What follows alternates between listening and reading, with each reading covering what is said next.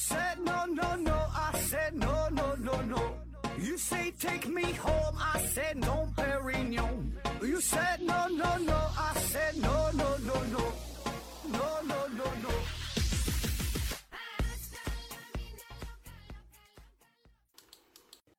拼命探索，不计后果。欢迎您收听《思考盒子》，本节目由喜马拉雅平台独家播出。呃，这一期呢，咱们还是回答听友问题啊。啊，对，然后大伙儿有空的话，给这节目啊整一个十分好评哈，十分的好评，就是五颗星啊。第一个问题，K 文晨提问说：盒子老师你好，请问微重力环境对制造工业产品有哪些优势啊？比如说在太空当中制造一颗鲁伯特之泪。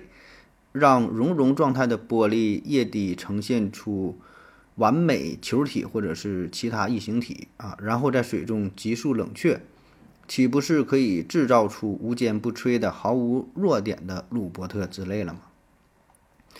啊，说这个微重力环境啊，或者是无重力环境啊，对这个工业制造啊，呃，有什么好处啊？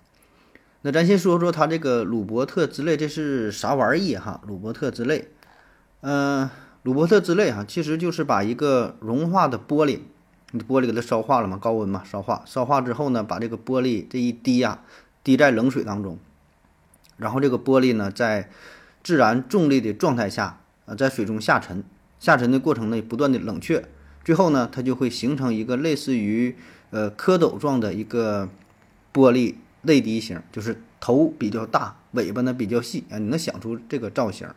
那么这个玩意哈，这个就叫做鲁伯特之泪，啊，为啥叫鲁伯特之泪呢？最早呢，据说呀是呃莱茵的鲁伯特亲王他呢制造出来的，制造出来之后呢，还把这个玻璃制品当做一位当做一个礼物啊，送给了呃英国国王查理二世啊。但当时查理二世看这个东西吧，就非常生气哈，一点呢不买账，就说你这玩意儿这不就是一个玻璃制品吗？这玻璃也不是什么稀奇的事儿是吧？也不是。呃，珍珠也不是钻石的一个玻璃制品，你送我干啥？哈，有点瞧不起。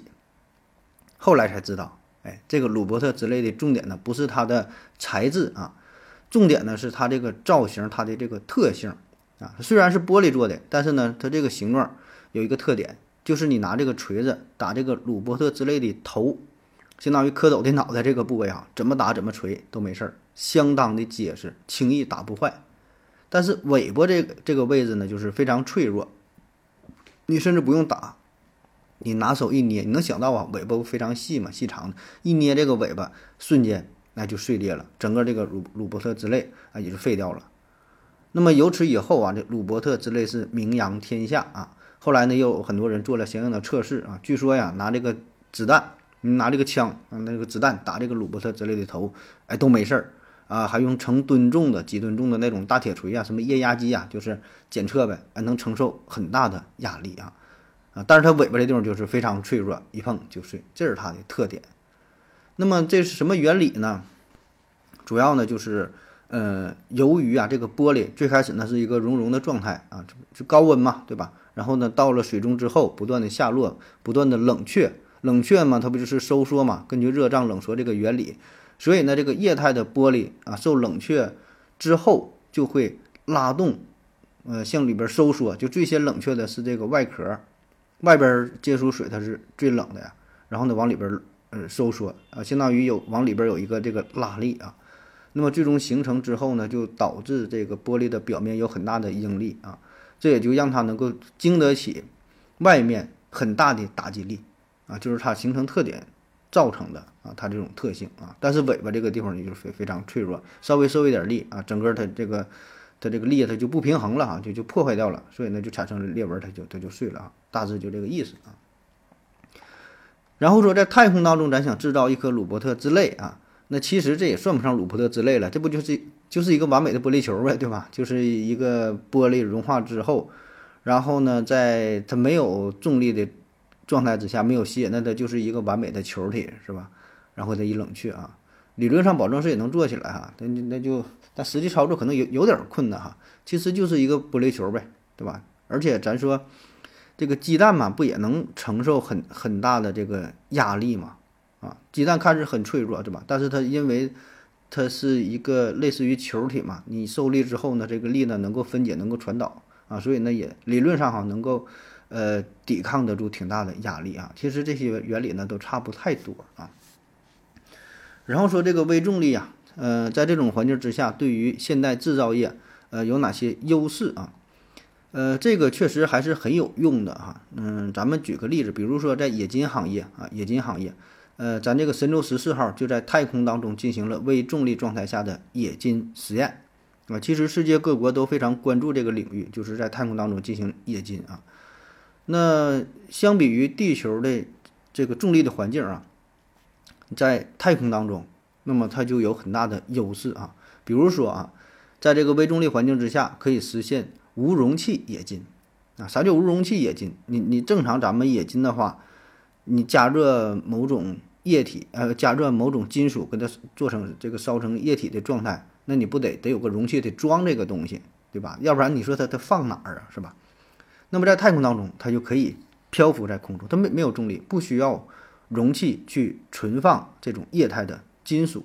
所以呢，这也就避免了容器当中的杂质混入到金属当中，对吧？它非常纯呐。你说你就拿别的容器装这个金属，你再怎么纯的话，这里边会有一些杂质，会有一些干扰。所以在太空当中进行冶炼的话啊，可以明显的提高这个金属的纯度，哎，这是一方面。再比如说，在这种微重力的环境之下，也可以消除金属的分层效应。所谓分层效应，就是说两种金属你放在一起，这不就这个混合在一起啊？完后想制作成合金是吧？但是呢，当这个两种金属无法完全互相溶解的时候，起码在地球上，那必然就会呈现出，呃，这个金属由于它的密度不同嘛，那密度更大的金属更容易沉底儿，对吧？就是呃，不可能达到完全均匀的混合的状态啊。那么在微重力环境之下，就可以消除这种重力的影响作用，啊，就可以使得这个合金它的这个分布更加的均匀啊，它这个性能那明显是比地球上要是有个明明显的这个提升。那在微重力环境之下哈，还可以呢用于呃生产这个泡沫金属啊，啥叫泡沫金属？就是字面意思啊，就是这个金属像泡沫似的，泡沫金属，呃，就是咱粗略的理解吧，就是相当于啥呢？把这个把这个金属啊，也是给它给它这个融化掉啊，变成一个液体的状态，然后呢，往这个金属当当中呢混入大量的气泡，那么这样的话呢，它在冷却之后，就是相当于在金属的内部出出出现了很多的气泡嘛，是吧？然后迅迅速冷却，然后呢就固定下来，形成了这种状态啊。那么这个东西它能干啥呢？比如说，呃，做一些这个消音材料啊，消音材料，比如说做这个缓冲材料。对吧？缓冲，比如说撞击啊，有个缓冲材料，还有一些航天材料，很多领域都会利用到这个泡沫金属啊，这也是现在很热门的一个研究的领域哈。但是问题就是你在地球上想生产这种泡沫金属的话，也是啊，生产就很不均匀。那你想啊，因为有重力的作用，这个气泡都保证是往上走，是吧？所以呢，你生出来出来的泡沫金属，保证下边的气泡比较少，上边的比较多啊，一边多一边少就是不均匀了。那么它的这个性质呢？就不那么好，是吧？那你在太空这种微重力环境之下，就可以消除这种干扰，生产出质量更高的泡沫金属啊。当然，目前来看哈，这些东西主要还是 就是属于一个实验状态，还没法进行大规模的成批量的生产。毕竟啊，这个成本嗯就非常非常高啊。但是不得不说呢，这是未来的一个发展的方向啊。慢慢的，保证是能成规模的进行生产啊，能把这个成本的慢慢给降下来啊，会有很多很多。呃，应用吧。下一个问题，故作坚强五三提问说：“何子哥，问一下，汽车为什么不用后轮做转向轮？啊，说这个汽车是吧？咱开的车都是前轮、前轮、前轮转弯哈。呃，下边有听友帮着回复啊。上帝一思考，何子就发现回复说：因为后轮是承重轮，呃，重心呢都在后面，后轮太重，方向就打不动。”如果用方向机助力系统强行转向，那么后轮磨损磨损就会很严重，而且呢，高负荷下的动臂结构不利于稳定性。其实呢，现实中也有后轮转向的车，比如说叉车，但是呢，它的后轮是实心轮胎，即便是实心轮胎，用一段时间之后也是裂纹，呃，布满了啊，裂纹满布啊。杨黑一号改名东东服饰回复说，汽车重心在前面吧，后轮转向容易。推头啊，方向盘转一点儿，后轮转向会导致车身大幅度转向不稳。叉车后转，叉车用后轮转向，就是要在有效空间大幅度转向，减少转弯半径啊。叉车速度不快，所以呢不用考虑这幅度大的问题。呃，下边还补充说，除了私家车，大部分车重心都在后面，公交车、渣土车、油罐车、轻卡、微卡、厢式等等啊。那以上这几位听友呢，也就是从不同的方面啊，帮着回复的差不多了啊。呃，关于家用车这个转向的问题啊，就是平时咱们接触到的汽车，就咱咱咱常规啊，咱见到的、坐的、用的这些车，嗯，百分之九十、百分之九十九吧，咱说它都是前轮转向啊。当然，有一些高档汽车啊，会有后轮辅助转向这个功能，比如，嗯。我最近我那车是什么嘞？是算了，不说了哈。就是你一百万往上嘛啊，一一百万往上的车，呃，它有的会有这个后轮辅助的转向功能啊。那么好处呢，就是可以转减小转弯半径啊，因为有有一些车比较长啊，这轴距非常大哈，有一些小弯拐拐起来很费劲哈，所以有一个呃后轮辅助的这个这个转转向系统啊。但是呢，嗯，这种车咱说很少哈，三五十万的。嗯，基本它都没有这个功能啊。那么还有一种就是特种特种用车啊，比如说一些军用车，那那有有的也特别长的那种啊，或者有一些工程车等等嘛，这些少数的啊有这种后轮转向，有的甚至是全轮转向系统，是吧？那咱说的就是家用车常见的这个小汽车，不管是 SUV 啊还是啥的，对吧？它都是前轮转向啊，后轮呢它是不动的啊。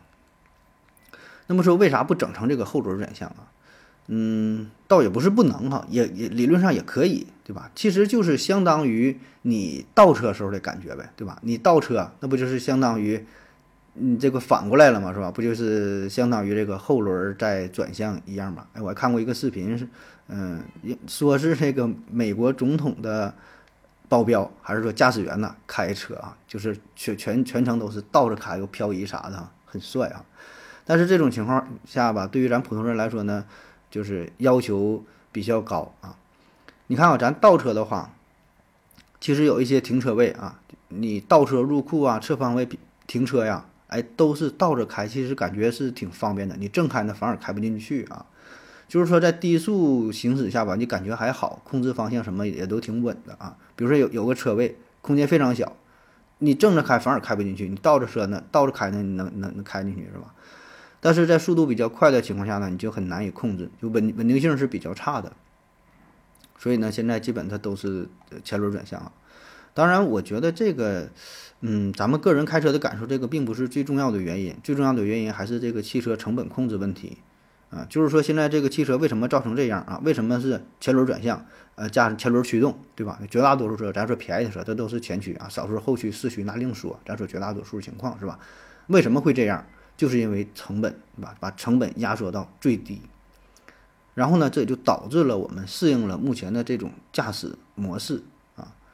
所以，如果真的是这个后轮驱动比较便宜的话，成本更低的话，那绝大多数车保证是后轮驱动，那我们也会适应这种形式。下一个问题，听友五八四七七二九三提问说：逻辑推理是否构成违法犯罪？哎，然后他举个例子啊，我刚看这个问题没看懂啊。我说逻辑推理有啥犯罪的？他是他是这这个意思啊。他说，比如国家法律规定辱骂国家总统是犯罪，然后呢，小红和小明在吵架，小红说喜欢吃牛肉的都是猪，然后呢，小明就翻出了两年前的新闻，新闻当中国家总统亲自说自己喜欢吃牛肉，小明呢就对小红说，原来你的意思是说总统是猪啊？然后问这个小明的话语是否犯罪啊？就是说，通过一个间接推理，然后说这个人儿，这个这个事儿是不是犯罪啊？嗯，我觉得如果按照你举的这个例子来看哈，那这种逻辑推理呢，就构成了犯罪啊，是它就是犯罪。嗯，就是你看有这样一个前提是吧？第一条法律规定说辱骂国家总统是犯罪，那我们就判断这个人是不是辱骂了国家总总统对吧？骂了就犯罪呗。第二啊，然后说这个。咱得有个前提，第二条就是说，人说一个人是猪，这是辱骂行为，对吧？你这个咱得咱得强调一下。那如果说你把一个人比喻成猪，在有的国家、有的民族啊、有的地区，不觉得这是辱骂行为啊，觉得是夸奖的，对吧？那另说。所以咱这有个前提啊，辱骂国家总统是犯罪。然后呢，说人是猪属于辱骂行为。第三啊，总统呢也是人。第四呢，总统说过自己喜欢吃牛肉。第五，小红说喜欢吃牛肉的人是猪。就总之吧，就是这么一个链条，整个推理下来能够得出结论啊，就是嗯，说说辱骂这个总统了啊，就构成了辱骂总统罪啊。那也就是说，这种辱骂它不是直接了当的指着这个总统的脑门说你死全家哈，然后如何如何叉叉叉是吧？就是通过一个比较委婉的表达方式啊，这里边涉及到一个逻辑推理的过程啊。但是呢，因为你这个逻辑推理的过程很严谨呐，是吧？很严谨的，没有模糊的地方，然后也把你的核心思想表达明白了，对吧？你就是想说想辱骂总统，那这就是一个犯罪呗啊。个人理解哈，不知道对不对哈？不知道有没有法律专业的朋友，还是什么专业的朋友能能能能研究研究这个事儿哈，说一说。下一个问题，求学者幺零二四提问说：“何子大哥，学不进去怎么办？老想玩儿啊，但是最近要考试，可学习呢越来越没有动力，怎么才能保证每天高效率的多学习一会儿啊？好难。”刘景回复说：“呢，没有兴趣就需要没有兴趣就就需要动力啊，没有动力就需要教训啊，需要教训啊，打一顿打你一顿就好了。”嗯，说这个想学习还学不进去咋办哈？这事儿呢，这确实没有什么好办法。啊，那不想学，你说咋整啊？真是拿枪逼着脑放脑袋上，逼着学也是不想学啊。反正我感觉吧，呃，咱说切实可行的哈，咱不啥也不用唱啥高调哈，树立什么远远大目标啥的。呃，我觉得还是就是踏踏实实的定一个小的目标，定一个小的计划啊，不是说几年之后我要干啥，这这是几个月之后，咱就简简单单的说这我这一个礼拜有什么计划，我这一天有什么计划，甚至说我这上午有什么计划，我这。一个小时有什么计划？把这个大任务呢拆解拆解下来啊。比如说，我现在我就把这篇课文看完啊，我这几道题做完，嗯，一点点的去执行嘛。要不然呢，就是无从下手，然后很难集中注意力，然后想的太多了啊。咱就是眼前事儿啊，手中的事儿，把这一点点儿这个这个小事儿做完，硬着头皮坚持下去啊，可能会有一丁点儿作用。下一个问题，听友三九九零八零六幺六提问说：盒子盒子。一些牙齿啊不换正常吗？啊，说这个牙齿该换没换是吧？这正常吗？这个那保证它就不正常呗。呃，咱这个正常人哈，咱是得有两副牙对吧？就小孩刚出生，然后慢慢就是长到两三岁左右，都长这个二十颗乳牙，然后到了六岁左右开始换牙啊，那么就是又长出新的，这就是以后这辈子都用这口牙了。那如果你要是说到了七八岁、八九岁还没换牙的话，那可能就得去看一看了，就是这个不怕晚啊，一般六岁开始换，有的七岁开始换也行。那你到九九岁、十岁很大还不换的话，那就得去看看了啊。反正这事儿也不能说完全不正常，确实有很多人他就是不换啊，偶尔剩一两颗就不换，那也不能怎么地是吧？反正建议您看一看啊。下一个问题，呃，马奇马奇马哈提问说：何总你好，很久以前呢听说过许多西方人很难准确的发出汉语的语音。这是和什么原因有关啊？我有两个猜想。第一呢，是因为生理结构的不同；第二呢，是因为长期的语言文化不同，导致在发另外一种语音时未经训练，从而导致发音不准。夜空闪烁，风儿吹过，回复说：南方人也说不利索普通话，很正常啊。呃，说这个一个国家的人哈，说另外一个国家的话，有一些音不会发啊，这也确实很难呐。你像。这最典型的就是俄语啊，一些小舌音呐等等这种，对吧？这种发音就是很难呐。呃，这种跨语言、跨跨体系、跨语系的哈，有一些发音，就像我这个平翘舌，我也是整不太明白啊。就是别说是不同语言的同语言，对吧？就咱咱国家这么大啊，南方北方啊，就是就都是南方一个省啊，一个市，它不同地方这个说话都不一样。呃，有些音呢你就发不出来。不是说这个语义听不懂，不是说这个词儿不懂，就是人家发这个音你就不会发啊，这种确实确实存在啊。那么这个原因呢也很多啊。简单的说，我觉得就是从小的舌头没锻炼出来呗。你你你这个打小是说一种语言，然后另外一种语言有这个音你也没锻炼过啊。那么偶尔让你这么去说的话，你就觉得很难，就不会呗啊。下一个问题，开门陈提问说：何子老师你好。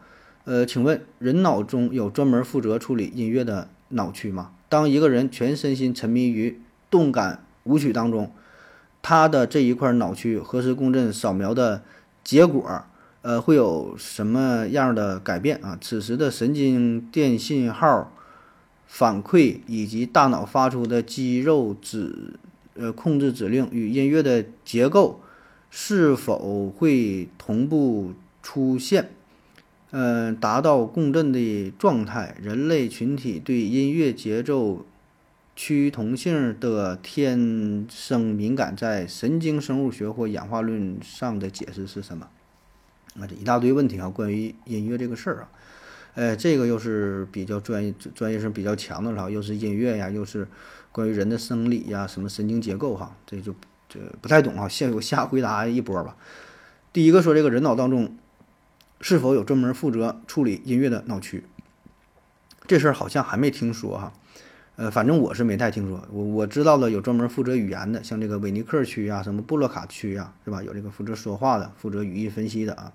音乐的好像没太听说。呃，音乐它可能因为它不是专门的一个东西，它比比如说你大脑当中有负责记忆的呀，负责负责什么情感的呀，它是一种多功能的。一种一种整合，整合在一起，因为音乐它也不是单一的，对吧？它它既有包括你的情感，然后呢，这个节奏啊、韵律啊，对吧？很多方面，它不是就是说集中的这么一个一个层面、一个点的东西啊，它是一个，它是很多种感觉、很多种功能综合在一起的啊，所以没有专门的脑区。第二个问题。呃，那也就不成立了，对吧？那你既然没有专门的脑区，也就谈不上说在你听到动感音乐的时候，这个脑区有什么变化？它这个脑区都不存在，它是整个大脑的变化啊。呃，再有呢，下一个说，最后这什么负责人类群体对音乐趋同性什么，这这也看不太懂啊。这个我之前好像说过这个问题。然后此时的神经信号反馈以及大脑什么是否达到共振状态，这玩意儿都不会了，都看不懂。下一个问题开文晨提问说：“何老师你好，请问如果要给热衷于胎教的人制作音乐啊，应该如何调节音乐的音调、音频、音质？呃，隔着羊水的声音传播，并且还有混有妈妈的心跳结构，这呢必然会导致这种音乐在母亲耳朵里听着格外不同，甚至是很难听。而现在市面上流行的胎教音乐，只是父母通过空气传声。”和骨传导，呃，听着感觉好听啊，并不是肚子里孩子的真实感受啊。那么这个听觉感受偏差要如何解决？啊，关于呃音乐啊这个胎教的事儿是吧？就是说孕妇啊，说怀孕期间听点儿音乐啊，对这个孩子好。特别是有一个什么莫扎特还贝多芬的有个什么什么什么曲儿是吧？说听了之后孩子都都变成天才啊。这事儿吧，也只是在民间流传吧。起码呢，目前我是没查到有权威的资料、权威的数据证明胎教对婴儿有效，就是听音乐啊，能能让他怎么智商升高啥的。我是没查到特别权威的资料啊。嗯，当然，咱且不说有没有用嘛，就是，呃，就像你说的啊，就是咱这个听的声音它是不一样的，对吧？咱平时听的声音是通过空气传导，然后有一些呢是通过这个骨传导。但是说你隔着孕妇的肚子啊，里边又有羊水，再加上这个母体，这这相当于很很厚一层，对吧？有一些脂肪啥的，你这个声音传去之后，传进去之后很容易失真，甚至他都听不到了啊。所以这个问题你说怎么解决？我觉得他也他也挺难解决啊。下一个问题，K 文臣提问说：何子老师你好，请问胎教的意义？哎，这跟刚才不一样啊，不太一样啊。接着往下问呢。请问胎教的意义是什么？有些父母会给未出生的孩子听所谓的高雅音乐（括弧如古典音乐、交响乐等）啊？难道他们不知道这些音乐都不是为了人类胚胎而创造的吗？音乐的基本要素之一是节奏，在肚子里的孩子，他的听觉感官很早就开始发育了，所以听到最早的和时间最长的节奏就是妈妈的心跳声，而这些高雅音乐本身就有节奏。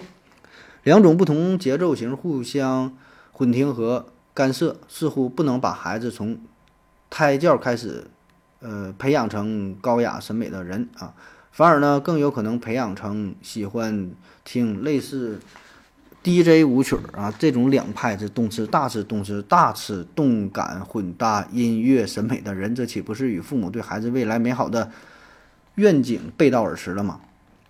又补充说，如啊这么说，如果孩子在肚子里胎动，有可能是他们在蹦迪嘛？啊，这就是跟刚刚才说的问题差不多啊，就是说胎教这个事儿，嗯，没有官方数据，没有权威资料表明有用啊，这只是大伙儿一厢情愿这么去做啊，所以人家愿意这么去做，就这么去做呗，是吧？你要分析这背后的道理，这么去做也并不一定对，所以也就没有所谓的道理啊。下一个，K 问陈提问说：何老师你好，请问为什么哺乳动物？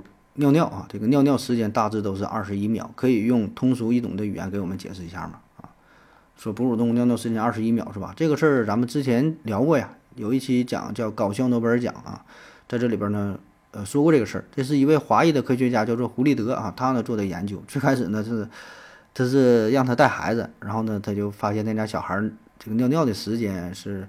都是二十一秒啊，大概这样哈，然后观察其他哺乳动物也是如此。最后呢，得出的结论是，对于体重大于三公斤的哺乳动物，几乎都可以在二十一秒内完成排尿。呃，括弧啊，这里边上下有个误差，这误差呢不超过十三秒啊，这个是他的这个研究结果啊。那么对于这个问题啊，我有这么几点思考。第一呢，就是他说这个二十一秒并不是严格的二十一秒啊，它后边还有一个辅助，有一个这个附加值，就是上下的误差呀，浮动是十三秒。那你看这浮差浮动这十三秒，这个这个数据范围可就挺大了。你二十一秒加减十三秒，那就是八秒到三十四秒啊，那这时间可是挺长了啊。那咱换一个抬杠的说法，我可以预测一下，所有动物的排尿时间都是二十一秒加减八个小时，这保证没毛病吧？是吧？但这是一句废话啊。所以呢，它的波动我觉得也是波动范围稍微有点大。再有呢，就是呃，咱们人类啊。就是随着年龄的增长，这个排尿时间也不固定啊。那老年人排尿时间，他他二十一秒，他保证尿不完的，四十二秒他都尿不完，有尿尿好几分钟。我遇到过很多患者，一站那会儿站十分八分的都尿不完，那完？就前列腺增生这种有都是啊。所以呢，如果真的要从生物进化的角度来说吧，这个东西这个事儿呢，嗯，我之前也说过啊，不是什么事儿都可以从生物进化的角度来分析啊。如果硬分析呢？呃，也行，就是就是纯是，不是一个范围的事儿哈。你这咋说呢？嗯，咱们可以这么想一下吧，也不说是进化论还是啥，咱就奔理儿这么想一下啊。对于动物来说啊，对于一种动物来说，它保证是想让自己的尿尿时间变得更短一些。因为什么呢？你尿尿时间越长的话，这是一个很不利的行为。因为你想想，过去在大自然当中，自然界当中，你排尿时间越长，你排尿的时候，这一般没有走的是吧？都是站那会儿不动啊。你排尿时间越长，你暴露在外边的时间就越多，这是一个非常危险的行为啊！啊，咱举个极端例子，你站那会儿尿尿尿俩点一动不动，那你很容易成为你天敌的目标。起码你静止这一段，它就容易给你定位了，对吧？你半道你后跑那都不赶趟儿。所以呢，排尿快。理应是一种优势，应该是越短越好啊。那还有一个极端例子，就像鸟类，这咱之前也说过吧？鸟类啊，鸟类它没有膀胱啊，它有泄殖腔啊，随吃随拉，嗯，是随吃随尿，直肠子，对吧？屎和尿就这么一起排出去了。因为啥呢？它在天上飞，它更不允许就是就就存储尿液，有屎有尿赶紧排出，因为它轻啊，对吧？你你飞的话，你在天上飞的话，那玩意儿是一个很大的累赘，是吧？所以对于动物来说也是。他带这个东西，它它站时间长了，保证对它很不利，是吧？应该是理论上时间越短越好啊。但只是这个只是理论上的啊。为啥只是理论上的？因为你这有一个矛盾点，就是如果说你排尿时间越短的话，就意味着你排尿的次数会越频繁，对吧？咱再举个极端例子，你尿尿三秒钟就能尿完了，对吧？尿尿三秒钟尿完了，那这也就意味着你每次排尿的尿量。会很少，啊，就你也得很频繁的去尿尿，一会儿一尿，一会儿一尿，五分钟一尿，五分钟一尿。那么这个事儿呢，对于动物来说呢，也是一个不利因素。它一天不用干别的了，就就净想着尿尿了。而且呢，你排出这个尿液很可能会留下自己的踪迹，暴露自己的目标。那么你的天敌就会沿着这个尿液去找到你。所以最终呢，我们就是达成了一种平衡，啊，这个平衡就是所谓的。啊，哺乳动物排尿时间是二十一秒，既不让自己排尿尿的那么频繁，也不让自己身体内带着这么多的尿液啊，最终就达到这么一个平衡点啊。大约比如说两三个小时一尿，哎，每次尿个三五百毫升，然后说尿尿时间大约二二十秒左右，那这也是一一种挺好的状态了。好了，感谢您各位收听，谢谢大家，再见。感谢您的聆听。如果您也想提问的话，请在喜马拉雅平台搜索“西西弗斯 FM”，在最新一期的节目下方留言即可。欢迎您的参与，我在这里等你哦。